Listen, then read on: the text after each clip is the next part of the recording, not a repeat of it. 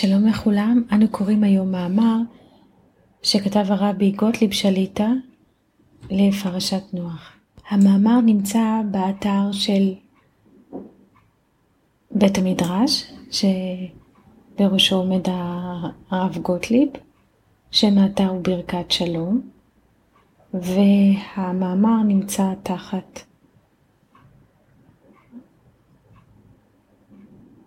הכותרת מאמרים. נוח איש צדיק. ההקדמה לפרשת נוח היא בסוף פרשת בראשית. שם כתוב, וירא השם כי רבה את האדם בארץ, וכל יצר מחשבות ליבו רק רע כל היום, וינחם השם כי עשה את האדם בארץ, ויתעצב אל ליבו. ויאמר השם, אמחה את האדם אשר בראתי מעל פני האדמה, מאדם עד בהמה, עד רמס, עד עוף השמיים, כי ניחמתי כי עשיתים. ונוח מצא חן בעיני השם. פסוקים אלו לכאורה מוקשים. משמע שכביכול הקדוש ברוך הוא ברא את האדם הראשון, ולאחר מכן היו לו עוד תולדות. ואחר כך האנשים התחילו לחטוא, והקדוש ברוך הוא התחרט.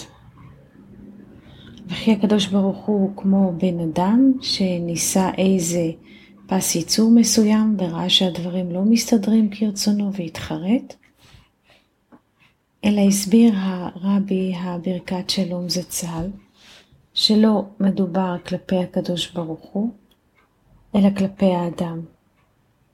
זאת אומרת, וירא השם כי רבה רעת האדם בארץ, זוהי הרגשתו של האדם.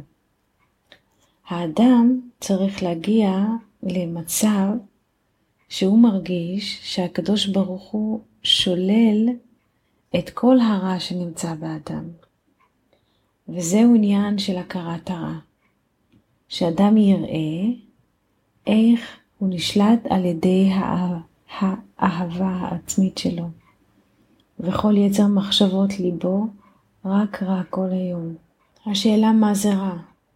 ישנם אנשים האומרים, הרי אינני גונב ואינני הורג, איזה רע יש בי? אך אליבא דאמת, אין האדם צריך להרוג או לגנוב בכדי להיקרא רע, אלא די בכך שמשועבד הוא לתאוותיו הבהמיות ולא לקדוש ברוך הוא. אין יותר רע מזה. לכן האדם צריך להגיע למצב שמרגיש שהקדוש ברוך הוא שולל דברים אלו. וינחם השם, כי עשה את האדם בארץ, ויתעצב ליבו. האדם צריך להרגיש שהקדוש ברוך הוא כביכול מתעצב על מצבו. וכביכול מתחרט על בריאתו של אדם זה, וזה צריך להוביל את האדם לתשובה ולחרטה. וכתוב בספרי בעל הסולם וכן בספרי חסידות אחרים, שאדם צריך להצטער בצער השכינה. ועל זה אמר הרבי זצ"ל, שזה בדומה לאדם שהזמין לחתונה אלף מוזמנים.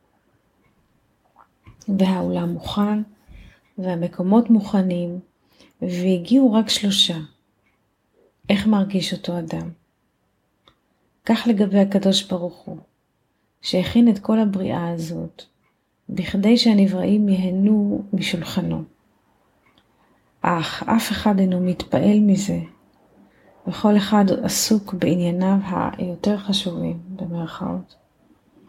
על כן האדם צריך לצייר לעצמו ציורים מסוג זה, וזה נקרא שמצטער בצער השכינה, שכביכול הקדוש ברוך הוא הוא כאין אבא לגבינו הבנים, וצערו של האבא שבניו לא מתפקדים כמו שצריך הוא גדול מאוד.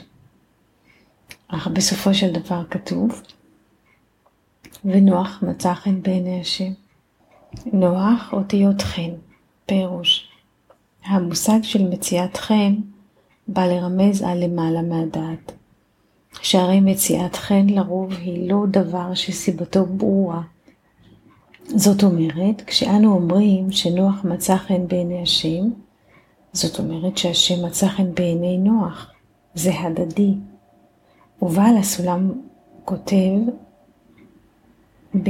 בספר פרי חכם איגרות על הפסוק השם צילך, כלומר שהשם לאדם הוא כמו צל, ואם יש לאדם משיכה לקדוש ברוך הוא, זה סימן שגם הקדוש ברוך הוא נמשך אליו. אם יש לאדם הרגשות של חשיבות לגבי הבורא, זה הדדי. לכן כתוב שנוח מצא חן בעיני השם. להראות את ההדדיות שבדבר. ועניין של מציאת חן הסביר שזהו עניין שאדם לא מסתמך על חושיו, שכלו והרגשותיו, מכיוון שאלה נקראים דעת חיצונית ולא דעת דקדושה. ואם אדם הולך למעלה מזה, לפי שכל התורה, ולפי שכל אנשים אלוקיים שהגיעו לדבקות השם, אז יכול להצליח, מפני ששכל זה הוא למעלה ממבנה שכל האהבה העצמית של האדם. אלה תולדות נוח, נוח איש צדיק. שואלים המפרשים, לכאורה צריך היה לכתוב שתולדותיו הם שם חם ויפת, ובמקום זה כתוב נוח איש צדיק. אומר רש"י שבאמת רצתה התורה להזכיר את בניו, כמו שכתוב לאחר מכן, ויולד נוח שלושה בנים, שם חם ויפת. אך הואיל והזכירו, סיפר בשבחו, שנאמר זכר צדיק לברכה. זאת אומרת, על ידי שמזכירים את הצדיק, באה ברכה. והעניין הוא, כשמזכירים צדיקי אמת, למשל, כשמדברים על הרבי ברכת שלום זצ"ל, אז זוהי משמעות אמיתית, שאנו מתכוונים לדמותו הרוחנית, עקרונותיו, רוחו ורעיונותיו. וכשהאדם מדבר ומזכיר את הצדיק, מזה צומחת ברכה אצל האדם. מכיוון שחושב מי היה אותו צדיק שלא רדף אחרי הבלי העולם, אלא ריכז את כל חייו על נקודת האמת, ואת כל שאר הדברים הוא טיטה ומחק. והאדם מתחיל לקבל תשוקה מזה לעשות כך גם כן, מכיוון שחבל על כל רגע. החיים הרי קצרים, וזה נקרא זכר צדיק לברכה. לכן כתוב, אלה תולדות נוח, נוח איש צדיק.